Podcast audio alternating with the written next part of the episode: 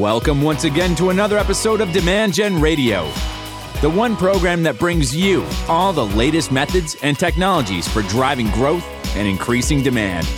With the voice of Demand Gen, David Lewis. All right, ladies and gentlemen, welcome back to another episode of Demand Gen Radio. Today on the program, I am joined by Susan Bierman. The nice thing about Susan being on the podcast, which is really going to be a treat, is there is a strong connection that we have in our careers that can only exist between her and I. And that is this is that we both ran marketing at Ellie Mae at just two different periods. And today on the program, Susan, you know, your career journey uh, my career journey growing up, moving into marketing and rising through the ranks and eventually becoming head of marketing is a story that I would love to talk about with you because I think so many people, no matter what stage they are in their career, they are always looking to advance, whether that's advance in their role or to climb all the way to the top of the ladder in, in marketing. And so thank you for joining me. How are you? I'm great. Thank you so much, David, for inviting me. What a pleasure. It is a treat to have you. I'm looking forward to it. First, I have to ask you, where are you quarantined these days? Where's where's home uh, for you? I am in Pleasanton, California. I've been working in Portland area, Portland, Oregon. Uh, but once we got to shelter in place, I decided to pull up stakes and shelter down here uh, in in California. Well, that's that's I, it's a better call. I don't know if it's the best call because it, we've all been suffering from the air quality. Portland, they announced this morning today today is on the day of recording, uh, September fifteenth, and they announced that Portland is the worst air quality in the world. Uh, right. And one of our employees, uh, Shauna, who leads our customer success team, her son was not handling the smoke inhalation at all, and, and wound up getting hospitalized oh, earlier wow. this week. So it, it, strikes close to home when a member of your team is is really suffering. Uh, yeah. you're down in Pleasanton. Maybe we'll throw on our mask and come come see each other because we are only about 10 minutes away. We could I. I welcome that. And we'll have a, a glass of wine or two together. That would be awesome. We've done that before. I missed that. Yes. Let's start off. I'm going to do a lightning round on my career um, and my path to Ellie Mae. As I said to all of you guys, um, we both ran marketing at Ellie Mae. I was head of marketing in the era from 2003 to 2007, right before I started Demand Gen. And it was at Ellie Mae where I brought in marketing automation for the very first time, turned the website from really a brochure to a lead generation machine, aligned and integrated sales and marketing processes, uh, and did a tremendous amount that we can talk about maybe today or another time. But the point is that when I joined Ellie Mae, they never really had a head of marketing that was so focused on driving revenue and demand generation. So that was, you know, an interesting point for the company. They were launching their first software applications, and my experience earlier in my career lent itself extremely well to being their head of marketing. And then also launched their first ever user conference, which that was a stretch for me, Susan. I had never done a multi-day out of town user conference and new skills for me. But as I said, to kind of start on my path there, what took me there, very quick soundbite I started my career at Microsoft. I started my career in Microsoft at the US sales and marketing division. I was primarily on the sales team, but in that era in 1988, we were bringing forward the first Windows products and Windows 95 and those those applications. So it was very groundbreaking um, time in technology, and so I was really more of an evangelist than I was a salesperson. I never took an order ever. It was about getting aerospace companies, entertainment companies, basically all of Southern California, uh, and then eventually the Southwest to adopt these technologies. And I had graduated with, with a degree in, in marketing and computer science. So this was my path. I wanted to be in marketing, Susan, but my professor told me, uh, as I wrote about in my book, that if you want to be a great marketer, you got to understand why people buy. So start your career in sales and being on the Microsoft US sales and marketing team was phenomenal. I then went to a company called Farallon and I actually was their Southwest regional sales manager. I was promoted uh, and in 1991 took the job as the Northwest regional sales manager, still in sales, but that was my mainly because my dad said, and Dave, if you want to advance your career and get into marketing, you got to go work at a headquarters because if you don't have exposure to the other leaders in the organization on a day to day basis, and potentially even the board, it's going to limit your career growth. Great advice from dad. And so my wife and I moved to Northern California, and I spent the next several years leading sales and then into channel marketing. So channel marketing was still reported up to the head of sales, Susan, but it was actually marketing. I was writing copy for mail order catalogs. I was doing um, brochures and and content with our channel partners. And so I started to get my foot into marketing. And then what happened, Susan, was is Ken Lamnick, the head of sales and marketing, promoted me to director of marketing. And I think at that time I was like 24, 25 years old, really early in my career. And a year later was promoted to VP of marketing. And not many people know this story, but and maybe it relates to your journey is when I was promoted to director of marketing, remember I rose up the ranks of sales and I kind of was dabbling in marketing by doing channel marketing, but I wasn't in the marketing department. So now a male leader brings in a male to run marketing, of which the entire department, except for one person, was all women. And it was a very challenging time for me because I had to prove myself that this wasn't just about the boys club and a position that I was given because I was another guy. Because let me tell you, that's what the comments were in the hallway. How could this guy possibly run marketing when that's not his background in our career? Why wasn't, you know, one of the marketing managers promoted? And, you know, it's a longer story for why that happened, but I had very much imposter syndrome at that point. I'm like, wow, I'm in a role that I don't perceive to be deserved, and I got to prove myself. And this was at the very same time that the internet comes to be, and web, you know, companies didn't have websites. And because of my technology background, Susan, and my sales and marketing experience, I was really perfect for the role and transformed that company. Like I said, in a year became VP of marketing. We took the company public in 1996. I'm now in my mid to late 20s, learning things that I never thought I would be exposed to so young in my career. And then, you know, just to wrap up with my journey, is I in 1999 did a startup. My wife thought, hey, people should be able to talk over the internet, as in you should, because you play video games at night with my brother and you tie up the phone line. So if you could figure out a way to talk on the computer, that would be good. I'm like, that's a great idea. So I did a startup and sold the company a year later. And then I landed at Ellie Mae, went back into B2B. So I had a tenure in marketing and business development for about 13 years before I landed at Ellie Mae.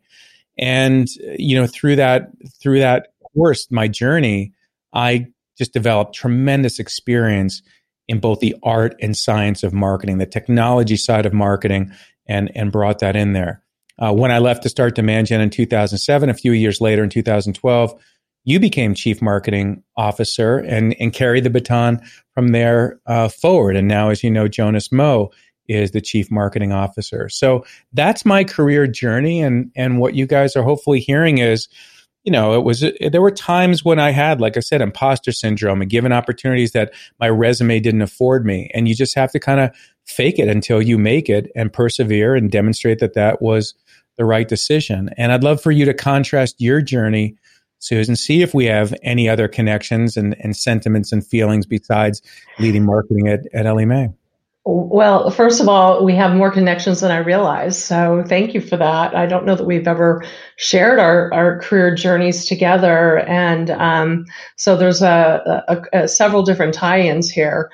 Um, I started my career in sales. So fresh out of college, I, um, I had an internship with IBM during my senior year in college, and then they hired me, and I went through their training program, and I sold for IBM for the first six years of my career. So, um, and and like you, I I found that that experience was invaluable. I think it's helped me be uh, a much better marketer because I understand what it's like to be on quota. I understand what it's like uh, to ask for the order and to handle objections in real time, um, you know, without any preparation. So it was a great, a great start um, to the career. And then, you know, you and I've never talked about this, but I also um, worked at Microsoft. So my very first marketing job was with Microsoft, and I. Uh, I was, you know, I was one of these typical uh, salespeople who thinks that marketing's easy and that, of course, I could do marketing. And I ended up uh, at Microsoft doing channel marketing, ironically, and I had no idea what I was doing. So talk about imposter syndrome. I'm like, oh my goodness. And by the way, everybody else that they were hiring at the time was, you know, Harvard, Wharton, uh, MBAs, and you know, I had a degree from UCSB, Go Gauchos. So I ha- felt very inferior. Um, but what I brought to the table was uh, that sales experience and knowing how to um, sell to corporate accounts. And at the time, my particular job was how do we, as a Microsoft, a, a microcomputer company at the time, a personal computer company, you know crack into the to the enterprise. And so you know and, and talk about a great learning ground. I mean i was at microsoft for i believe six years and i was a sponge. And i purposely um, my path was to switch jobs every year and and to learn um, a new skill set and to broaden my um, my skills and experience. Uh, and and each time I did that it was you know it was scary you know because I didn't know that new function. And so it took a lot of um, self motivation and, and pushing myself uh, to take on those new challenges. And I, I think if there's any any one bit of uh, advice I would give to um, anyone, particularly new in their career, is you need to push beyond your comfort zone. And sometimes you can be your own worst enemy if you hold yourself back.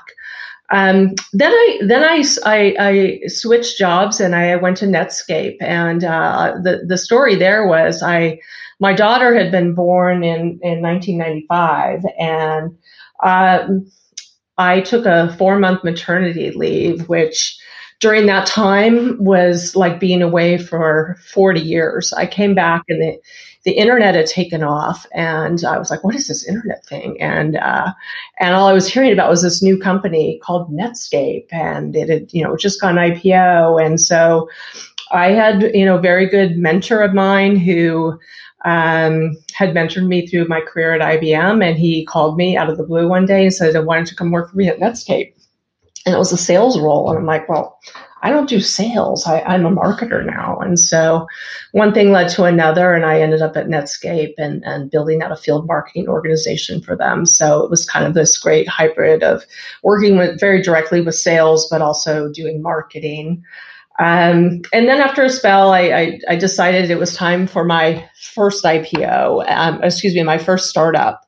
Uh, and um, I was recruited by the same mentor, ironically, into Commerce One, which um, was a very small company at the time, 60 employees. And it was my first opportunity to be a VP of marketing. And talk about being terrified. I'm like, I didn't really have that experience. I had never worked for a startup. I had never worked in B2B e-commerce. I had never led a marketing team of that size. Um, and that was a, a, rocket ship. You know, it was one of those IPOs um, that, that happened, my first IPO, and it was just a tremendous stretch, um, but such a tremendous journey. And I am dear, dear friends to the people that I worked with um, at that company to this day.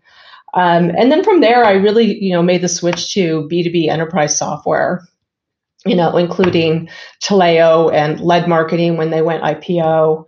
And then eventually Ellie Mae, where uh, there was somebody in between us. Uh, so from 2012 till just last year, I was at Ellie Mae and helped them grow from 100 million to half a billion uh, in revenues. Um, and they were they were publicly traded and then went private, and, and then they just sold again. So now they're a part of a, a bigger publicly traded company. So great, a great um, company and a, a great uh, journey there. Uh, but last year, I decided to switch, and I, I, joined a company called Navex Global, and it's a you know B two B enterprise software company as well, um, based in um, or- Oregon, and um, and that's just been a tremendous experience. And and they're PE back, so this is my first time now working for a PE owned company. Uh-huh. Okay. Other than the short time um, at Mae, and so just learning about you know, so I've worked for VC company, VC backed companies. I've worked for now a PE backed company. I've worked for, um, you know, early stage startups and obviously very well established public companies. So it's been a really rich career. Um, and I just pinch myself that I've had you know this great journey, and it, it continues. And um, I never get bored. There's nothing boring about it. Every day is different, has a new challenge. I mean, certainly we're all challenged beyond belief right now with COVID and figuring out how to, um, you know, keep keep things afloat, keep the teams motivated and cared for. Um, mm-hmm. You mentioned the fires in Oregon. My team is just suffering right now. You know, the majority of them are in the Oregon area. So, um, you know, there's, you know, it's just trying to keep the, keep the ship going and keep people engaged and motivated and cared for and supported during some really tough times. When you think about the, the move that you made right in that, you know, 2010 period from being a VP of marketing to CMO, what's what would you say is the difference in terms of either skill set, capabilities, duties, you know, in that area between a VP and a CMO? Because for me, um, especially early on in my career, they didn't really have the chief marketing officer right. title. It was it was it didn't exist. Um, which in some cases that was so, almost like uh, marketing making a, a real stance about we deserve a seat at the leadership table um, because marketing evolved over time and and didn't really originally was seen much more as a cost center and not a strategic driver of growth for businesses. Clearly, that's changed, and now I would say one of the lead drivers of growth, uh, if not the lead driver of growth. So the CMO title came to be, and we've also seen so many CEOs, uh, including myself, come from the CMO role. Uh, and I've done a podcast episode quite a ways back with John around, you know, is tomorrow CEO, today's uh, CMO. So for you, what's what would you say if you were to kind of describe the differences between them? Yeah, I think I think there's a couple of key differences. One is, you know, you know, the, like, like the two of us, you know, we've come, we've come, you know, up through the ranks as as most CMOs do, um, and um, you know, you, you go from being a, a marketing specialist or, you know, you, you have a specific skill set that's, you know, deep in, in, in a particular area of marketing. And then you need to, of course, then broaden beyond that, right? So jumping, jumping roles between different departments is, is part of it so that you're not just, you're not just a demand generator, you're not just a comms person or, or whatever, that you are a combination of, of the two. And I think, um, you know, so one of the key things is you're becoming less of a doer, although I think we all still do work, hands on work, and we're contributors, but you become more of an orchestrator, right? And so you you you go up from maybe you're the best violinist to being a conductor of a bunch of different um, you know instruments and, and, and musicians. And the key is um, you can have a, a, great group of musicians, but if you don't have them um, orchestrated well together, it will sound like like you know not very good. and you know, and if you are a really good conductor, you can bring out the best in people and have them playing together in a way that makes beautiful music and, and, and delivers great results. So, so that's one thing. And, and part of that too is, um, is hiring really good people. And there's, there's something that, you know, I hear time and time again, you know, from recruiters or, or maybe people who are interviewing candidates to say, oh, they're overqualified. It's like, and what's your point? I mean, I'll hire overqualified people all day, every day, as long as they're willing uh, to do the particular job. Um, and I will hire people who are, and, and, I do, way smarter at me and way more skilled in a particular area mm-hmm. um, because I, I need people to fill the gaps that I have. We all have strengths, we all have gaps, and we all, um, based on your current stage of growth or whatnot, there's certain skill sets that you need to bring to your orchestra in order to capitalize on those opportunities. Um, so, so that's another thing.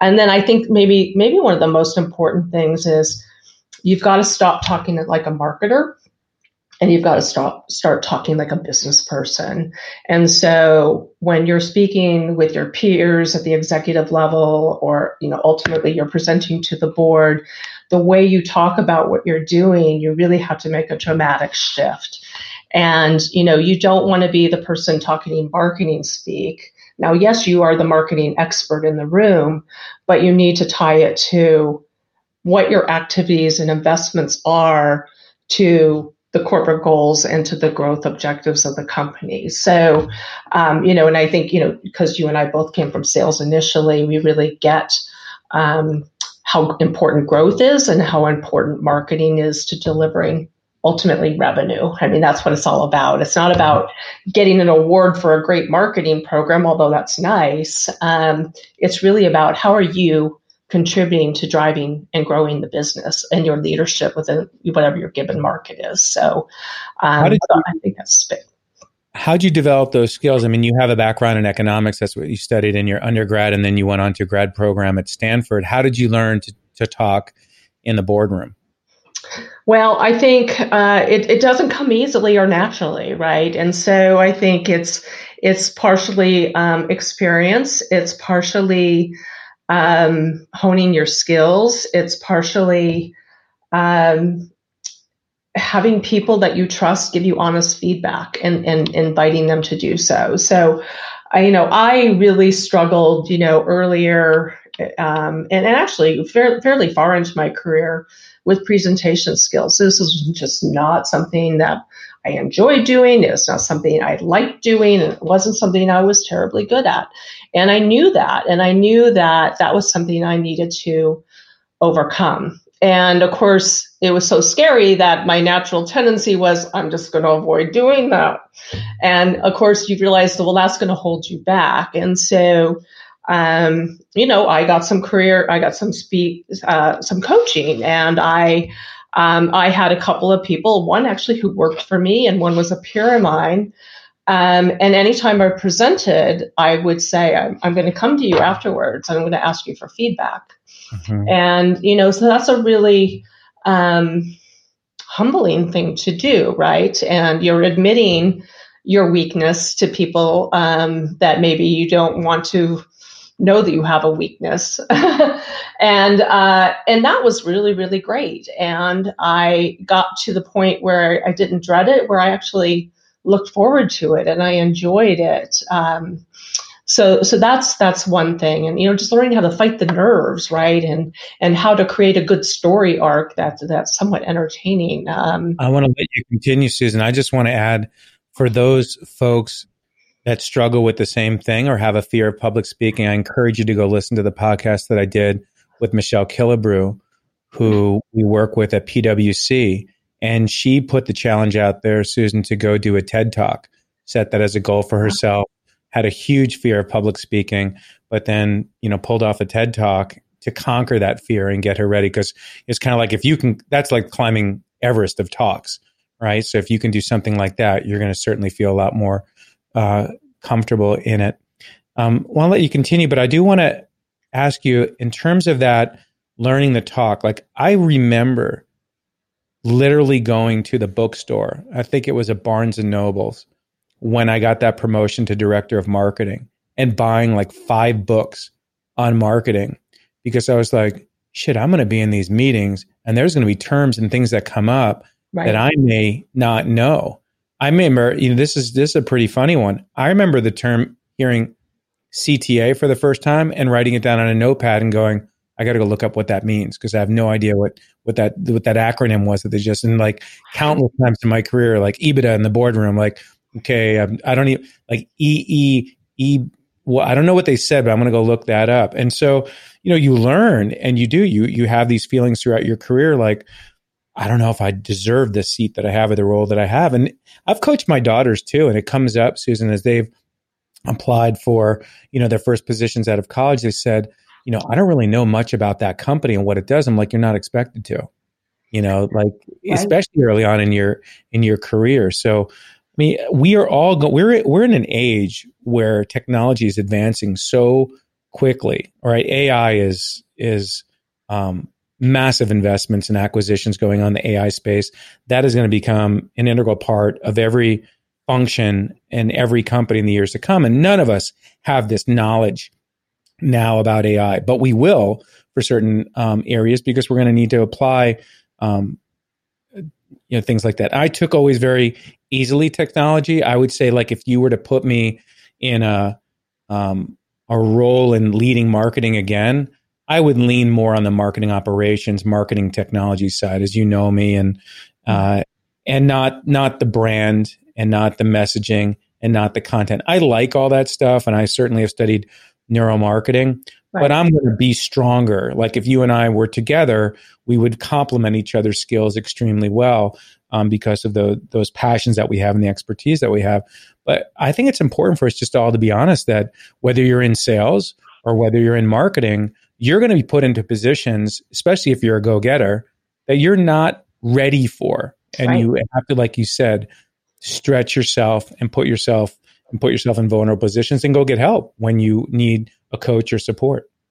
Yeah, you're right. And you know, and I mean speaking of, you know, not knowing something and making that shift to board, you need to be you need to be really familiar with financial terms.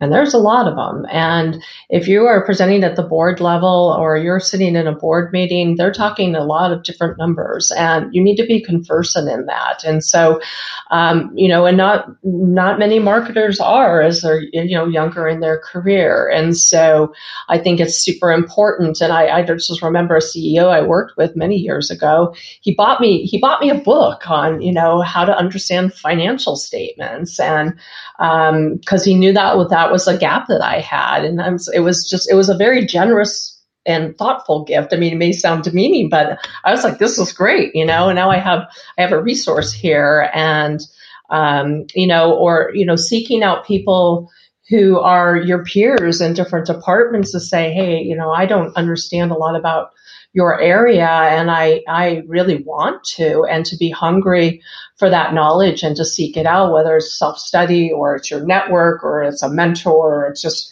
it's just one of your peers, I think is, mm-hmm. is really important. And, um, you know, I, you know, I, I, think back, you know, when I was younger in my career and I would look at somebody who was maybe five years older than me and I'd think, oh, I can't wait till I'm 30 and I'll have it figured out.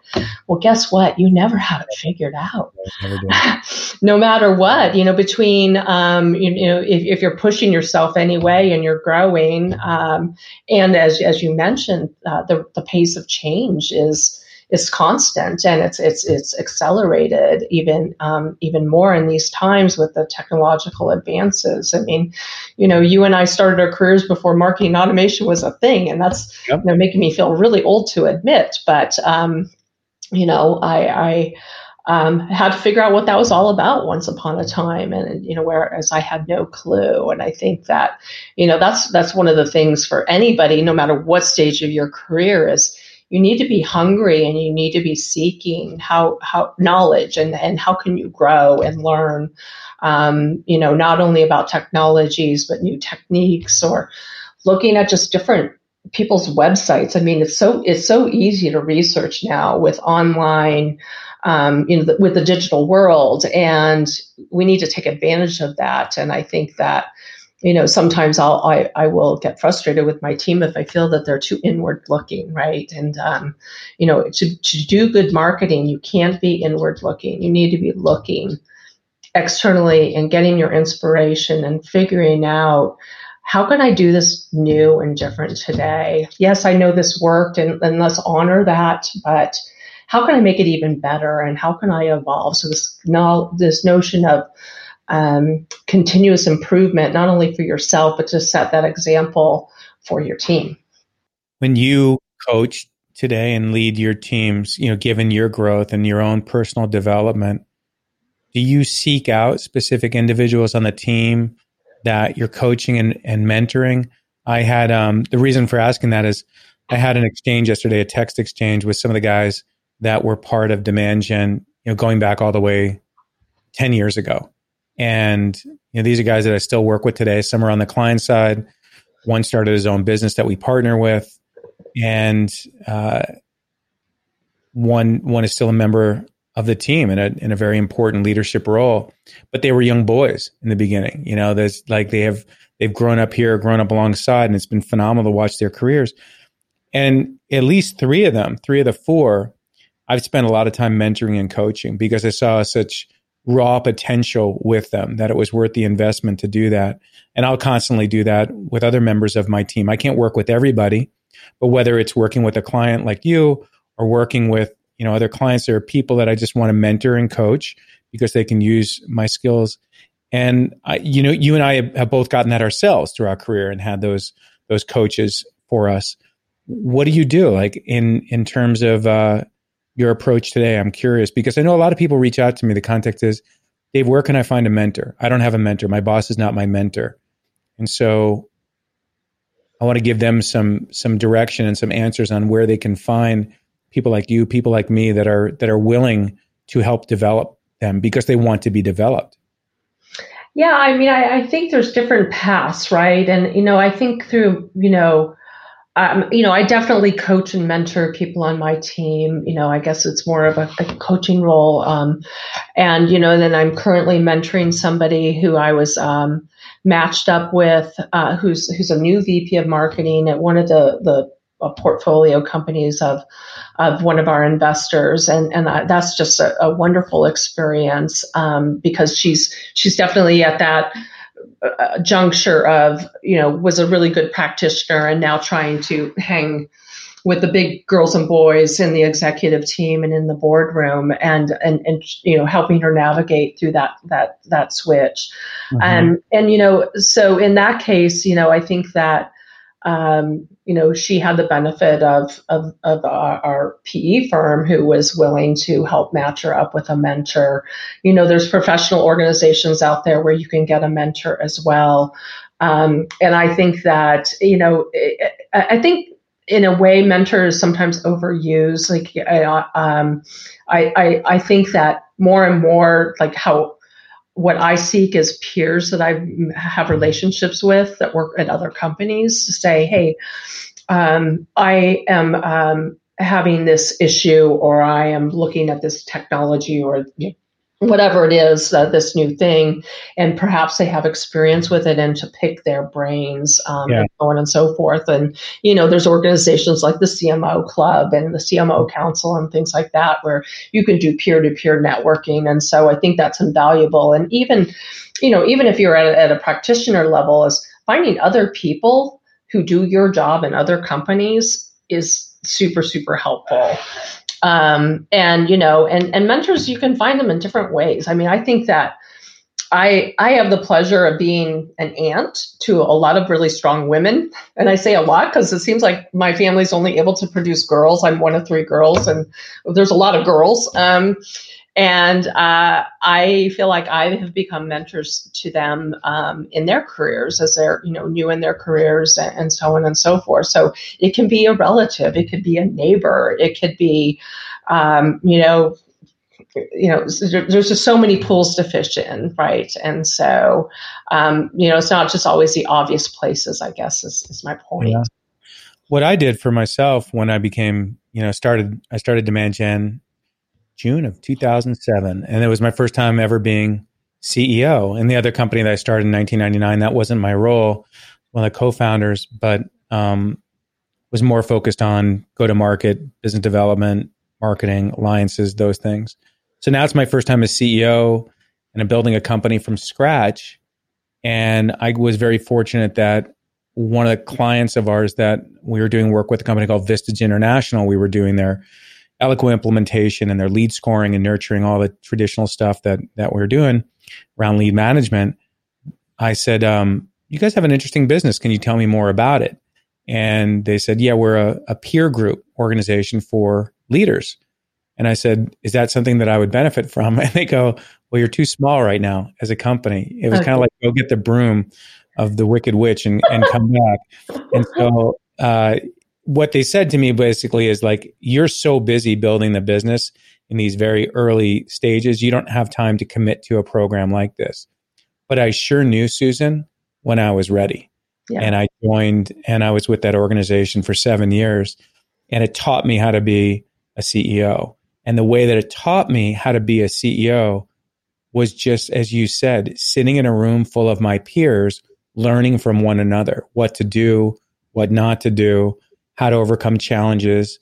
Uh, and it was invaluable. And, and part of that program was having a coach. Julie Rangenham was my coach, still very close friends with her. And I, and I'll call her uh, yeah. whenever I need to, but it was so helpful. And I, I, you know, to everybody listening, I, I think I say this on almost every episode. You know, if you're if you're out on a walk, continue your walk. Just make a mental note. Get back to LinkedIn and look up Susan.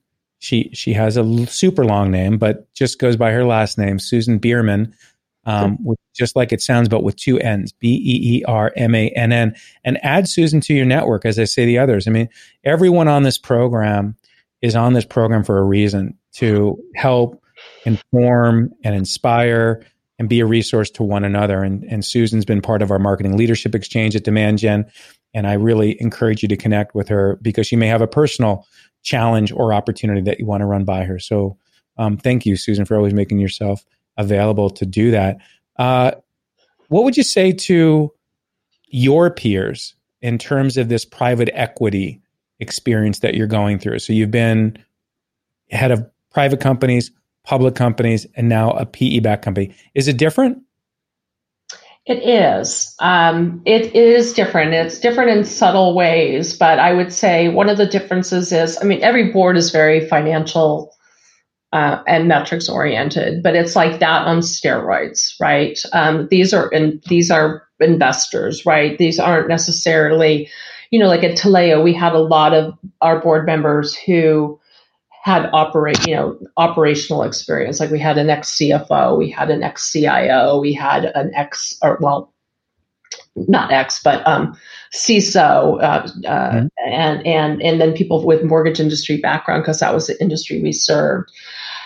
When you are owned by PE, you have all investors who are super super numbers oriented, and they're just it, it's all numbers, and so um, there's not a lot of talk about brand or you know you know the softer side of marketing. It's all about you know what is marketing's contribution to revenue and to bookings and to um, you know the pipeline. And it's a lot of conversations about pipeline and in-depth conversations. And so i have had to learn to really really bone up before any board meeting and really know my numbers backwards and forwards because they will triangulate uh, one little number on page 93 of the PowerPoint deck and uh, tie it to page four. And, and you have to be willing and able to on the fly you know hang with these guys and so that's that's one of the differences um, and i think a pe firm too is um, they're super focused on what's the next exit. And so any investment decision, uh, of course, is focused on growth, um, mm-hmm. but it's also focused on how it will help the valuation of the company. And so that's been a shift as well. So just just kind of knowing that if you if you end up working for a PE firm or a PE, you know, backed firm, that's going to be in my experience, which is you know somewhat limited, um, is going to be a, a, shift that you're going to need to make. And so, you know, and I've just learned in board meetings. In fact, one of one of the the counsels that my CEO gave to me as I was you know preparing for my first, second, third, I think I'm four board meetings in now, is um, you know no no hyperbole. He goes, your predecessor would come in and brag about how great his marketing metrics were. And he goes, he goes by the end, he was like handing out cigars, you know, he was like so patting himself on the back. And so the counsel was, you know, you just walk in and very measured, no emotion, you tell them the facts. And that's what's respected versus like, you know, high five, attaboy, marketing's great. Um, you know, which there's a time and place for that for sure. Um, but it's not in the boardroom necessarily. So you, so you need to sort of temper it a bit, which is, you know, not, not my natural tendency. I'm very enthusiastic. I get excited about my stuff and I, you know, I, I, I want to, you know, not necessarily brag, but I, but I get excited about it. And I've had to learn to just, just the facts and, um, and, and so far so good. Great advice. And almost contrary to what some of the times I'll share, which is I always feel that marketing is bad at marketing marketing yeah. And what I mean by that is in organizations, we're always so busy in marketing that we don't necessarily do a great job of explaining what marketing has done and the impact of those things because we're on to the next thing. Um, I was telling Tiffany, who runs marketing for us, and she wrote an email. I think it was yesterday. And it feels like days ago now because it's a busy week, but it was the best email I've ever seen her write in terms of an output of the summary of a program that was run. It was just crisp. It was all the details. It was the timeline. It was a summary. It was links to all the relevant information and the and the impact stuff. And it was just very crisp. And it wasn't a really long narrative email. To your point, there wasn't a lot of hyperbole. It was this is the program launch and all the other details of it and the impact that it it's been. And it and it was very very good email. I think it's hard to write effective emails. Um, it is. It, it is not a great form of communication, and many people use it in different ways. That's great advice. Yeah, I mean, I think the best way to market marketing to the board is by showing your contribution to to the numbers. Um, you know, that's that's just that's what they want to hear, and that's what resonates. So yeah.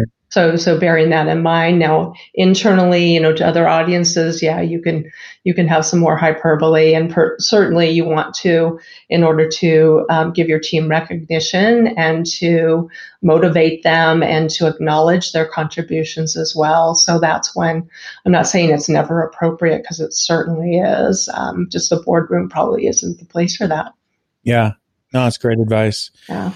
Um, what do you still? We're none of us that are high achievers ever feel that we're at the top of our game. We're always working and striving to the next thing. What are you working on? What's what's Susan focused on in terms of skill sets or expertise that you're developing? Well, I th- think you know two things. One is doing more things like this, right, and and just you know getting out of my um, internal box and and and um, I guess you know. Um, uh, doing things like this and speaking as well as um, you know just recently joined the forbes council so in process of publishing my first article with forbes. Uh, so that's that's one thing. Um, you know certainly just really getting better established in my company um, and and growing this business is is probably job one. Um, you know i felt like it was such a tremendous opportunity um, to to grow this company, and you know we're about 300 million now, and I you know one of the the reasons why I was attractive to them is, you know, I have a track record of, of high growth of, of similarly sized companies. So, um, so that's certainly a priority and, um, you know, just really establishing myself, uh, uh, in that company. And then I'm always looking ahead to what's next. Right. And, um, I don't want to be a CEO uh, like you. Uh, that's not uh, my aspiration. Um, my aspiration um, is to get on some boards, and so mm-hmm. I've been investing over the past year in getting getting myself ready for that, and mm-hmm. you know, developing relationships with other, in my case, female board members, um, joining an organization that helps female um, leaders uh, make that transition to boards, and and um, it's a, it's a whole different way of thinking and, and selling yourself than a, a traditional resume or interview. So, so um, I'm looking forward to and, and, not really ready to be on a board today. Just I don't have the time because I'm you know really committed to to my current role. Um, but it's definitely I'm, I'm doing the groundwork now so that when I do have the time, I'm ready. Yeah, I I think that's great. There's there's some really great advice there. First of all, you're talking about personal branding and and creating content that you can share. And we all do get so busy that we don't do that. Um, you know, for me, I started the podcast four years ago, and it was around holiday time when I said, I want to start reaching other people than directly with our clients. I love the client work and I love the client engagement. But I felt like there's so many recipes and so many relationships that I've developed now over the years that I want to bring these conversations to a broader audience. And to your point, like I knew nothing about podcasting. I didn't know what microphone to buy or what mixer to get or what software to use or and all that. And and I like when we started today, you're like, wow, look at your setup there. it's like, I can do this in my sleep now. And quite impressive. For those you. you listening, his setup is very impressive.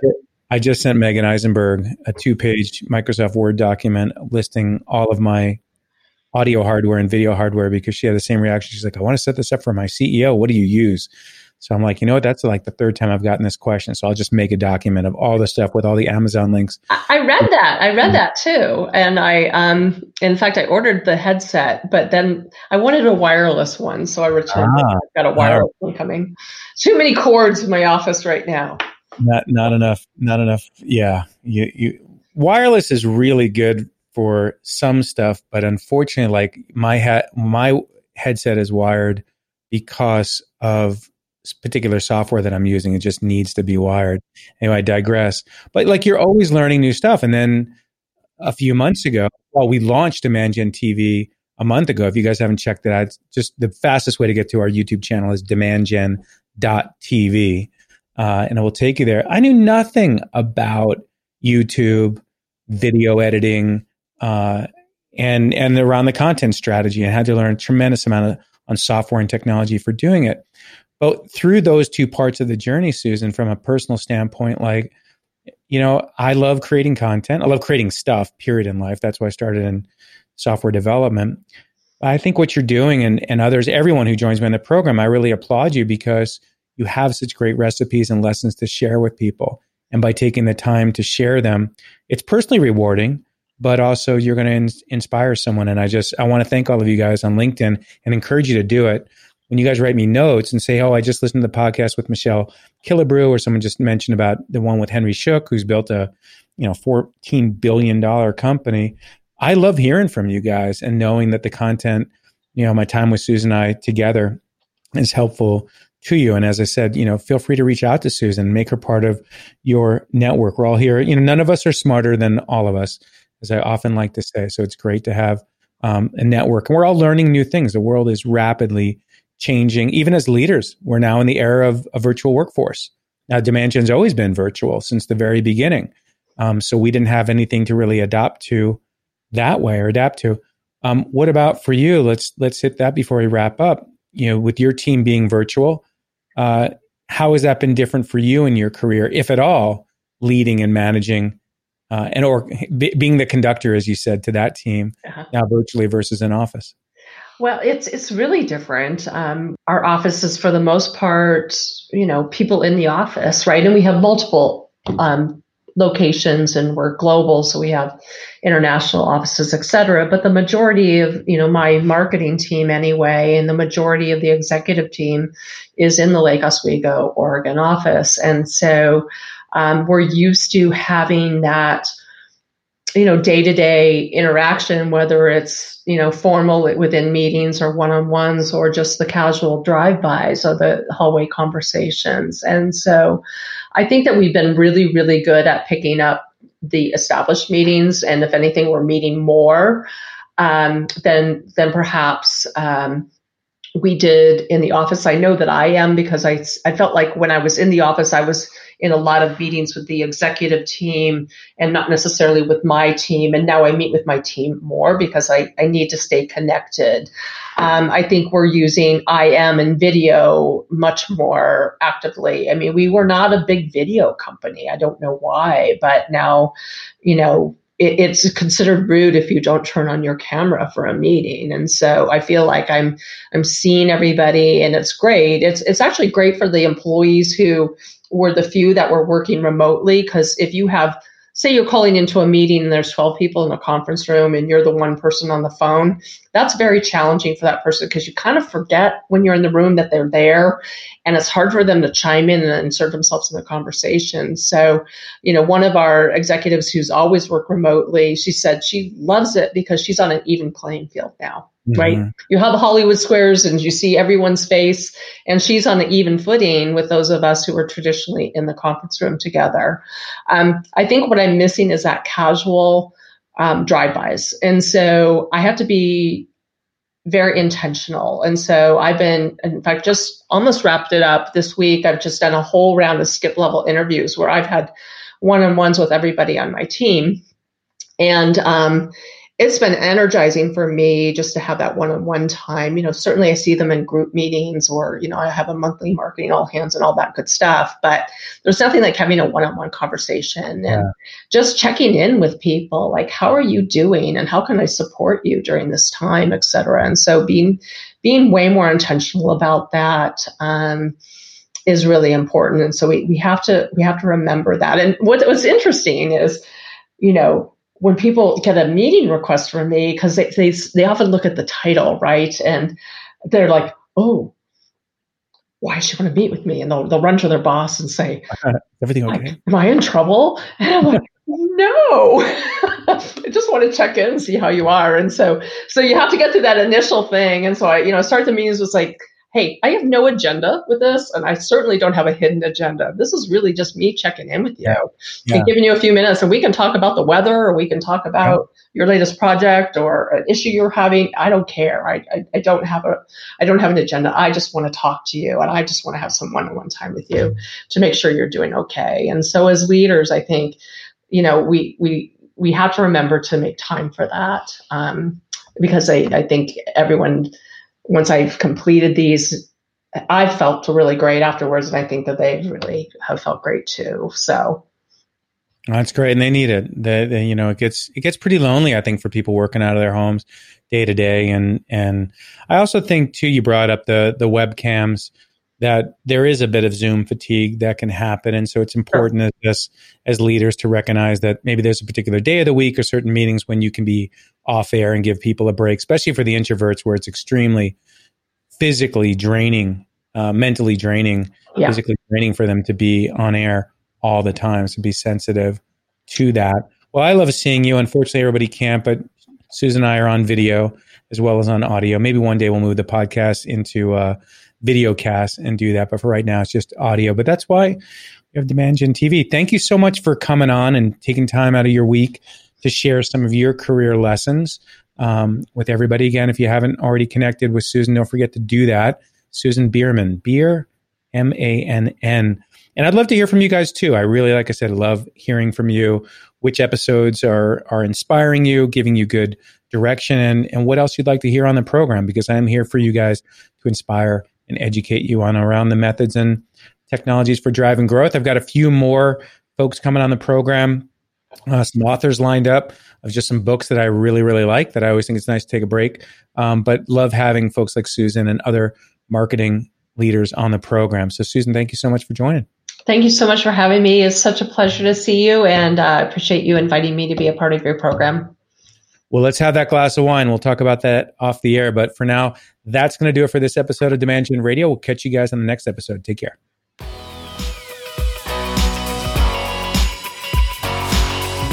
You've been listening to Demand Gen Radio, bringing you the top industry experts, thought leaders, authors, marketing technology firms, and senior marketing leaders from around the world to teach you the methods and technologies for high performance marketing.